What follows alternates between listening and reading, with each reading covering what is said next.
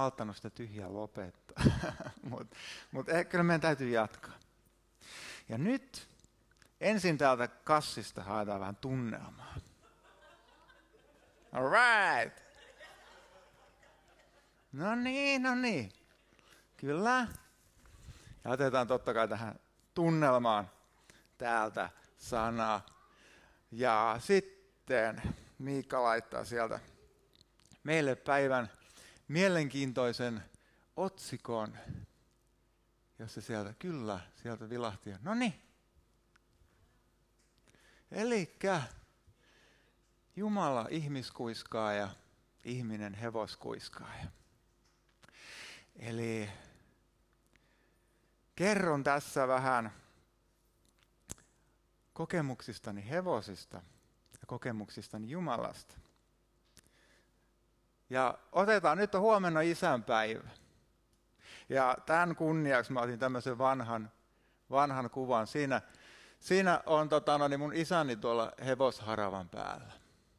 Tää on, mä oon ollut varmaan 25 ehkä maksimissaan, kun tämä kuva on. Olen itse ottanut tämän kuvan heinäpellolta ja, ja tota, kaikki, kaikista muista on aika jättänyt. Mun setäni, tuossa toi sinivalko paitainen hevosen suupielessä, niin, niin hän on 88 ja vielä, vielä vauhdissa, vaikka vähän hitaammassa vauhdissa kuin joskus. Mutta mä sain isältäni vähän niin kuin perinnöksi tämmöisen hevosharrastuksen, koska hän oli näistä innostunut ja tässä on tämmöinen kuva, missä sitten itse olen puuhastelemassa. Se, mikä on tota, mikä niin kuin itselläni tuli näihin hevosjuttuihin, minkä minä halusin nimenomaan niin kuin jalostaa sitä, minkä isältä sain, niin semmoinen turvallisuus siihen tekemiseen. Ja tämäkin hevonen, jonka kanssa on tuossa kylvämässä, niin vuosia sitten jo kylläkin, mutta on tota, annon sille tämmöisen lempinimen kuin Jääräjulle, mikä on hyvin kuvaava. Ja piti vähän opetella keinoja, että miten tämmöisen hevosen kanssa tulisi toimeen. Näillähän on hyvin tärkeää se hierarkia laumassa. Ja jos nyt tämmöisessä hommassa se hevonen on siinä ajatuksessa, että hän on laumajohtaja, puhutaan nyt hän, vaikka se on vähän koomista, niin Jäärä Julle on hän, niin jos, jos hän säikähtää. Ja lauman johtajana tulee se ajatus, että nyt karkuun. Niin silloin se hevonen menee karkuun ja mikään ei sitä pysäytä. Joten minun olisi tarkoitus olla siellä lauman johtajana. Tässä on se, miten ne hevoset katsoo sen keskenään. Siinä tulee vähän takajalkoja ja näkee tuosta ilmeestä, että siinä on hiukan kunnioitusta ja pelkoa.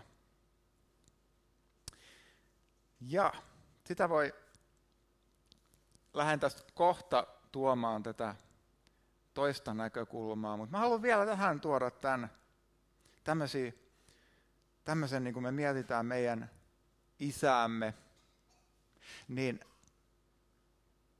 onko hän ollut ehkä vähän äkkipikainen tai onko hän ollut ailahteleva vai onko hän ollut aina läsnä ja sataprosenttisesti kykenevä kohtaamaan koska Jumala on, mutta me ihmiset ei olla. Ja sitten on toinen kysymys, että kuka sinun elämäsi johtaa? Ja jos Jumala johtaa sun elämäsi, niin miten hän johtaa? Jumalasta sanotaan, että jota hän rakastaa, hän kurittaa. Ja tämä on tota, yksi semmoinen, että mikä on tämmöinen kurittaminen, niin, niin, niin tuoda siihenkin vähän perspektiiviä. Mutta tässä tapahtuu toi, mitä äskeinen kuva, me ei voida lähteä potkimaan niitä hevosia niin kuin ne potkii toisiaan. Mutta tässä tapahtuu jotakin vähän semmoista vastaavaa. Siinä, tämä on, tää on ihan, äskeinen kuva ei ollut meidän hevosia, mutta tässä on, on rakas vaimoni on siellä pyöröaitauksissa meidän lissumme kanssa. Ja tässä on idea se, että se hevonen saataisiin, siihen saataisiin ää, kontakti, sen, ää, sitä hevosta kohdataan siellä. Ja katsotaan vähän, että mitä se on käytännössä, niin pala palalta. Se, tässä on nyt ihan tämmöinen yksi pyöröaitaus, eli aitaus, missä, mihin mennään hevosen kanssa. Ja mä mietin sitä, että, että Jumalalla on myös meille tämmöisiä aitauksia, jossa me ikään kuin auttaa pysymään siinä lähellä Jumalaa. Ja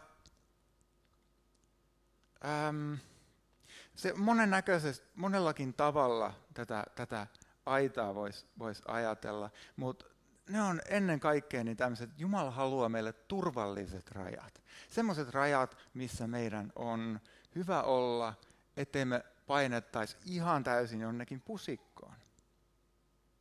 Yksi tämmöinen raja on se, että me ollaan täällä maailmassa, tässä elämässä vaan rajallinen aika. Miten mahtava raja annettiin Aaramille ja Eevalle, ettei vaan he ot, ottaisi siitä elämän puusta ja eläisi ikuisesti. Ellei sitä rajaa olisi tapahtunut, niin eihän se Putin lähtisi koskaan mihinkään. Ei, silloin olisi Pietari Suuri kaverina, ja, eikö Aleksanteri Suuri, ja, ja Adolf Hitler, ja niillä olisi tämmöinen kolmen kimppa, jolla ne pyrkisi hallitsemaan maailmaa. Eikä se Faaraa, joka orjuutti Egyptiä, niin olisi mihinkään hävinnyt, vaan se olisi jossain vieläkin pahimmilla. Et ja kenen orjia me oltaisiin. Meillä on vaan määräaika täällä. Tämä on yksi tämmöinen esimerkki tämmöisistä, mitä Jumala on antanut meille tämmöisiä aitauksia. Yksi on omatunto. Me voidaan sitä muuttaa, vähän venyttää, tai se voi tulla tosi pieneksikin meille. Mutta oma tunto on jotakin, mikä Jumala on meihin asettanut. Ja se on semmoinen raja, minkä sisällä, mikä auttaa meitä olemaan jonkun, jonkun rajan sisällä tässä elämässä. Ja meillähän on se halu inhimillisesti sinne vihreään vapauteen. Se hevonenkin, ei se haluaisi, niin kuin tässä aikaisemmassa kuvassa, ei se haluaisi juosta siellä Meerin kanssa, vaan se haluaisi mennä kuopiin jostakin lumealta vähän ruohoa ja se olisi sen juttu ei se on kuitenkaan hyvä ihmiselle, ei eläimellekään olla tekemättä yhtään mitään ja maata vaan laiskana. Se ihan yhtä lailla, niin meidät on kutsuttu semmoisen turvallisiin raameihin, jossa meidän olisi hyvä ja tervettä olla. Yksi niistä on se, että annettiin laki. No kymmenen käskyä ja se on semmoinen, mistä meillä on että, ää, raamit, että miten kohdata Jumalaa, miten kohdata ihmistä. Ja se on niin pätevää, että, että jopa Jeesus painotti sitä, että rakasta Jumalaa yli kaiken, lähimmäistäsi niin kuin itseäsi. Niin, niin nimenomaan se on tämmöinen, perusraja meille, mikä auttaa meitä pysymään Jumalan läheisyydessä. Mutta sitten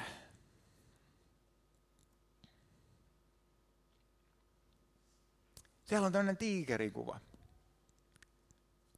Tämä on se, että kun se hevonen menee siellä pyöräaitauksessa, niin se kaipaa vaan sitä vihreää. Se voi kö, köpsötellä sitä aitaa ympäri, mutta oikeasti se etsii aukkoa, pakopaikkaa siitä aidosta.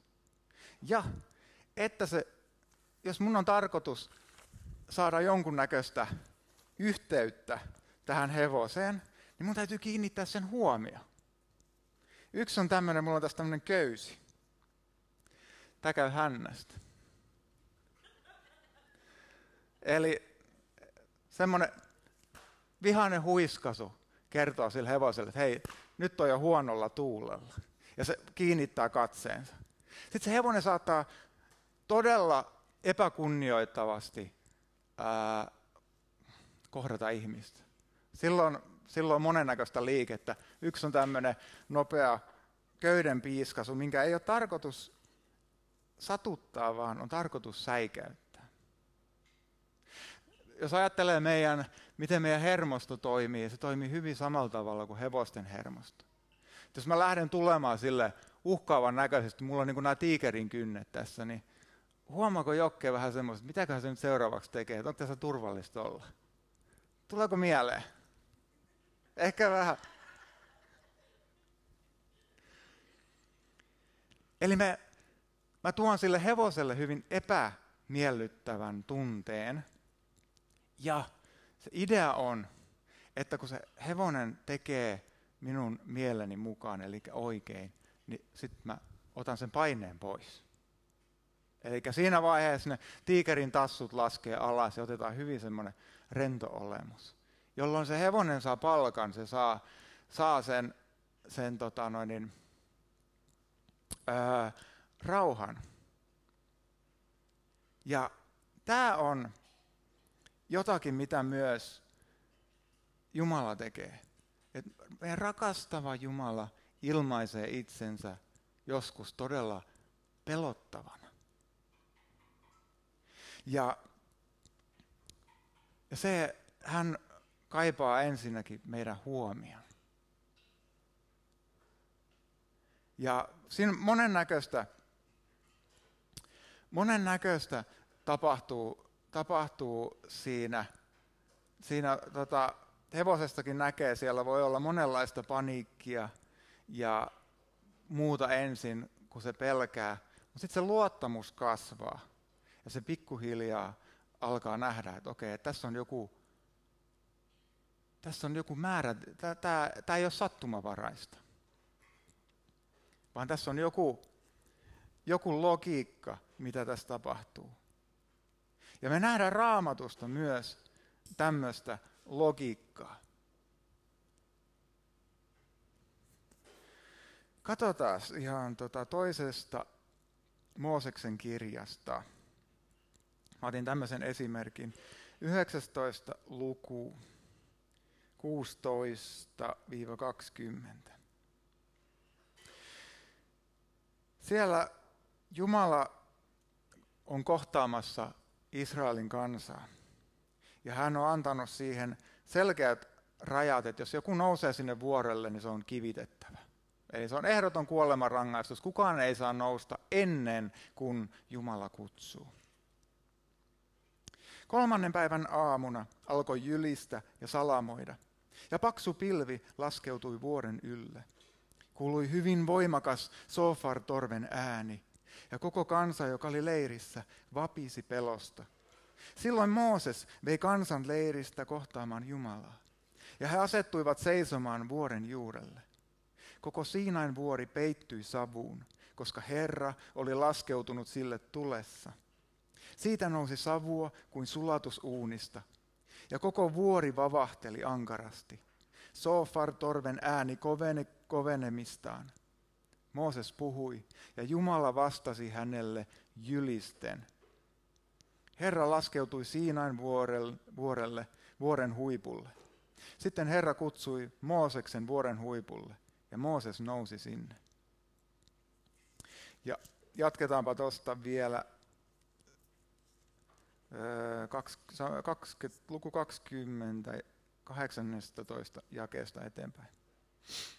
Koko kansa näki tulen leimaukset ja vuoren savuamisen ja kuuli ylinän ja sofartorven äänen. Tämä nähdessään kansa vapisi ja pysytteli loitolla. Israelilaiset sanoivat Moosekselle, puhu sinä meidän, kans, meidän kanssamme, me kuuntelemme. Älköön Jumala puhuko meidän kanssamme, ettemme kuolisi. Silloin Mooses vastasi kansalle, älkää pelätkö, sillä Jumala on tullut sitä varten, että hän koettelisi teitä ja että hänen pelkonsa pysyisi teissä niin, ettette tekisi syntiä. Kansa seisoi kaukana, mutta Mooses lähestyi synkkää pilveä, jossa Jumala oli. Eli tässä oli kahdenlaista näkemystä. Kansa näki Jumalan vaan hyvin ankarana.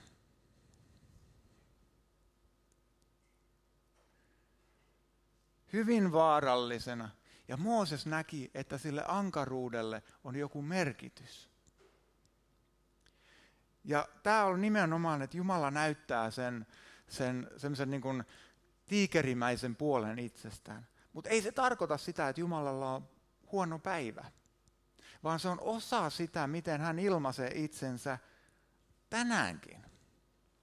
Että miten hän näkee, ilmaisee itsensä ihan joka tilanteessa hyvin johdonmukaisesti. Siellä on nyt tuommoinen jalkajousi ja aika tuonne ikävän näköinen nuolenterä. Israelin kansa näki Jumalan semmoisena, että tonne ei missään tapauksessa uskalla mennä, jos haluaa pysyä hengissä. Me Mooses sinä vaan. Mutta Mooseksella oli erilainen ajatus. Hän tunsi Jumalan, että Jumala on hyvä Jumala. Hän näki, että sen kaiken pelottavuuden takana on se rakastava Jumala, joka pitää huolen.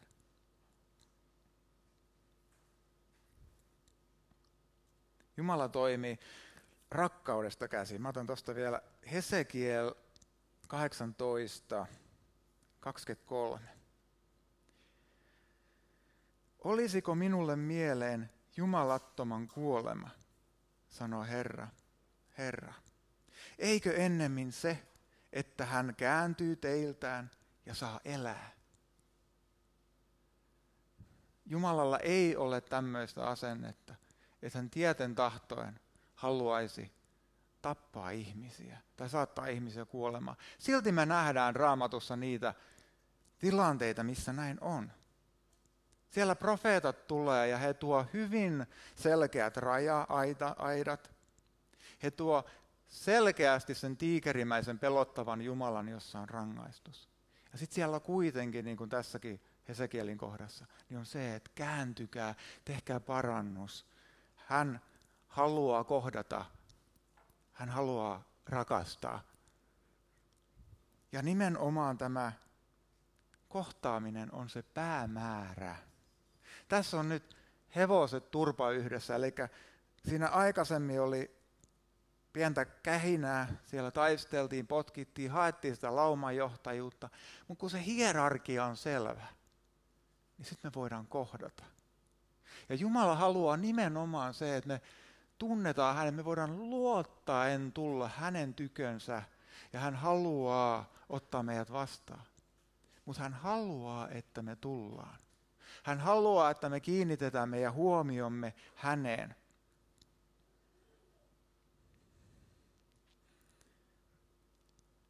Se hevonen, kun sen kanssa on siellä pyöräaitauksessa mennyt, ja se on, on sitä pelkoa synnytetty, niin sitten kun sen hevosen vaan pistää toin hännän vähän tuonne taakse piiloon ja ottaa rennon asennon ja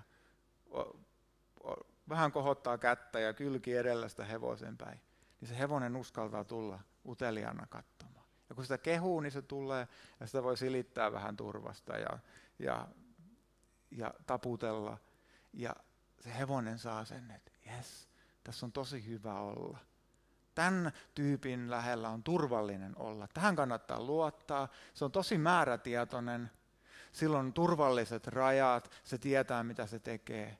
Ja sitten kun tapahtuu hevosen kanssa tehdessä jotakin, niin se hevonen ei mieti itse, että miten mä selviin tästä, mitä mä teen, vaan se katsoo, että miten mä toimin. Jos mä oon rauhallinen, niin se saa siitä luottamusta. Mä rauhoittelen sitä, niin se voi sen sijaan, että se säikähtäisi, säikähtäen juoksisi pakoon jota aisat on poikki, niin se saattaakin rauhoittua, vaikka jotakin on hyvinkin vinksallaan. Kolossalaiskirjeestä voitaisiin ottaa kaksi, 13 ja 14. Teidät, jotka olitte kuolleita rikkomuksissanne ja lihanne ympärileikkaamattomuudessa. Jumala teki eläväksi yhdessä Kristuksen kanssa. Hän antoi meille anteeksi kaikki rikkomukset ja pyyhki pois sen kirjoituksen säädöksineen, joka oli meitä vastaan ja oli vastustajamme. Sen hän otti pois tieltä ja naulitsi ristiin. Mä ajattelen, että tässä nämä kirjoitukset, Jeesushan vahvisti sen kymmenen käskyä hyvinkin näin tiivistäen. Mutta Israelin kansalle annettiin todella tarkat, tarkat niin kuin tässä viitataan tähän ympärileikkaukseen. Siellä oli yksi. Siellä oli monen näköistä tämmöistä pientä lakipykälää, miten Jumalaa tulee kohdata, miten puhdistautua ja mitä tehdä, jos ei ole puhdas. Ja tällä tarkoitetaan öö, siis, okei, okay, en mä mene sinne. Meinos tulee ihan väkisi sivupolku. Jätetään se toiseen kertaan. Otetaan tämä, pysähdytään tähän. Tässä puhutaan kirjoituksesta. Tässä on ne kaikki ne lain pienet pykälät, että miten on, miten ää, ei tarvita uhreja, koska Jeesus uhrasi itsensä. Tiivistetään se tähän. Ja hän riisui, äh, anteeksi, ja hän pyyhki pois sen kirjoituksen säädöksinen, joka oli meitä vastaan ja oli vastustajamme. Laki annettiin, jotta synti tulisi näkyväksi. Ja se otettiin, sen merkitys häipyi, koska Jeesus täytti sen, ne säädökset. Ja me saadaan siitä vapaudesta käsin Siis Jumalan kohtaamisesta käsin ammentaa sitä voimaa, että me voitaisiin elää Jumalan mielen mukaiseksi, mukaisesti. Jos me kuunnellaan sitä, ää, ollaan sen ikään kuin sen tiikerimäisen, pelottavan Jumalan ää, palvelijoita, niin, niin meillä on todella vaikea löytää semmoista voimaa elää hyvää elämää. Mutta jos me löydetään tämä kohtaaminen, mikä Jeesus meille mahdollistaa, niin me voidaan ammentaa sitä rakkautta, sitä turvallisuutta. Ja kun me ammennetaan sitä, niin me voidaan antaa sitä myös eteenpäin. Ja me voidaan vasta rakkautena antaa sitä Jumalalle me halutaan palvella sitä Jumalaa, me halutaan vetää sitä niittokonetta tai kylvinkonetta niin kuin tuossa hevosena.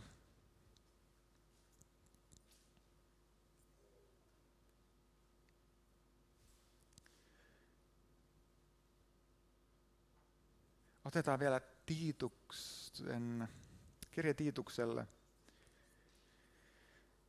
kolme jakeet 4-5. Mutta kun Jumalan, meidän pelastajamme, hyvyys ja ihmisrakkaus ilmestyi, eikä meidän Jumala on ihmeellinen ihmiskuiskaaja. Hän ei sen jalkajousen kanssa halua niin kun, ää, meitä jahdata ja odottaa, että kun me teemme sen virheen, niin sitten pelipoikki. Se oli siinä se elämä, vaan hän nimenomaan haluaa herättää meidän huomion ja kohdata rakkaudellisesti ja hyvin pehmein aseen, niin kuin tämä köysi, jolla ei ole tarkoitus koskettaa sitä hevosta, vaan tarkoitus vaan antaa se paine. Hänen, mutta kun Jumalan, meidän pelasta, pelastajamme, hyvyys ja ihmisrakkaus ilmestyi, hän pelasti meidät ei vanhurskaudessa tekemiemme tekojen ansiosta, vaan laupeutensa tähden uudesti syntymisen pesun ja pyhän hengen uudistuksen kautta.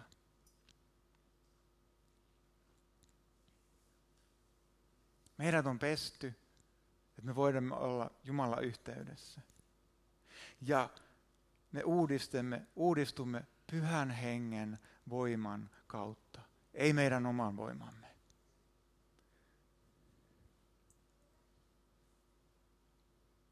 Mulla on tähän vielä pari kuvaa, mitkä mä haluan näyttää teille. Tässä on vähän erilainen pyöreä aitaus. Kiviset seinät. Kukas tietää, mikä tämä on?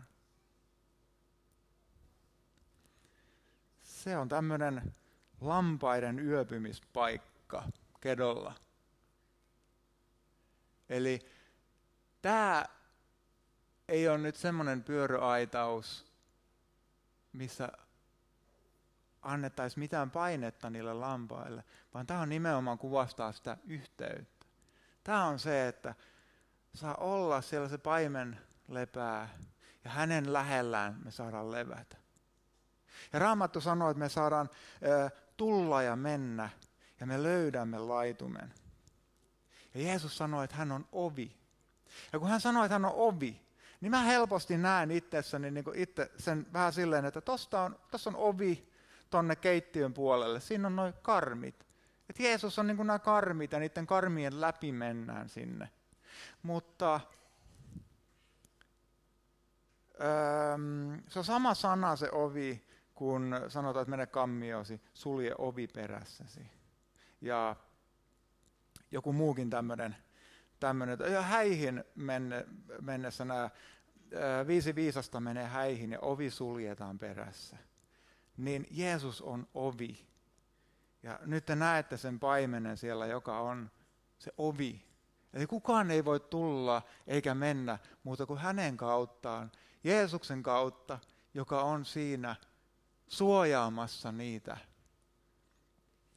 lampaitaan. Hän on portti, hän on ovi. Siellä ne, niiden lampaiden on hyvä olla. He saavat olla siinä Herransa läsnäolossa. Ja tämä on se, mihin meidät on kutsuttu. Tämä on se, mitä, mitä me saamme löytää. Tämä on hyvin mielenkiintoista, että siellä on aina tarjolla se lepopaikka, missä saadaan levätä hänen kanssaan.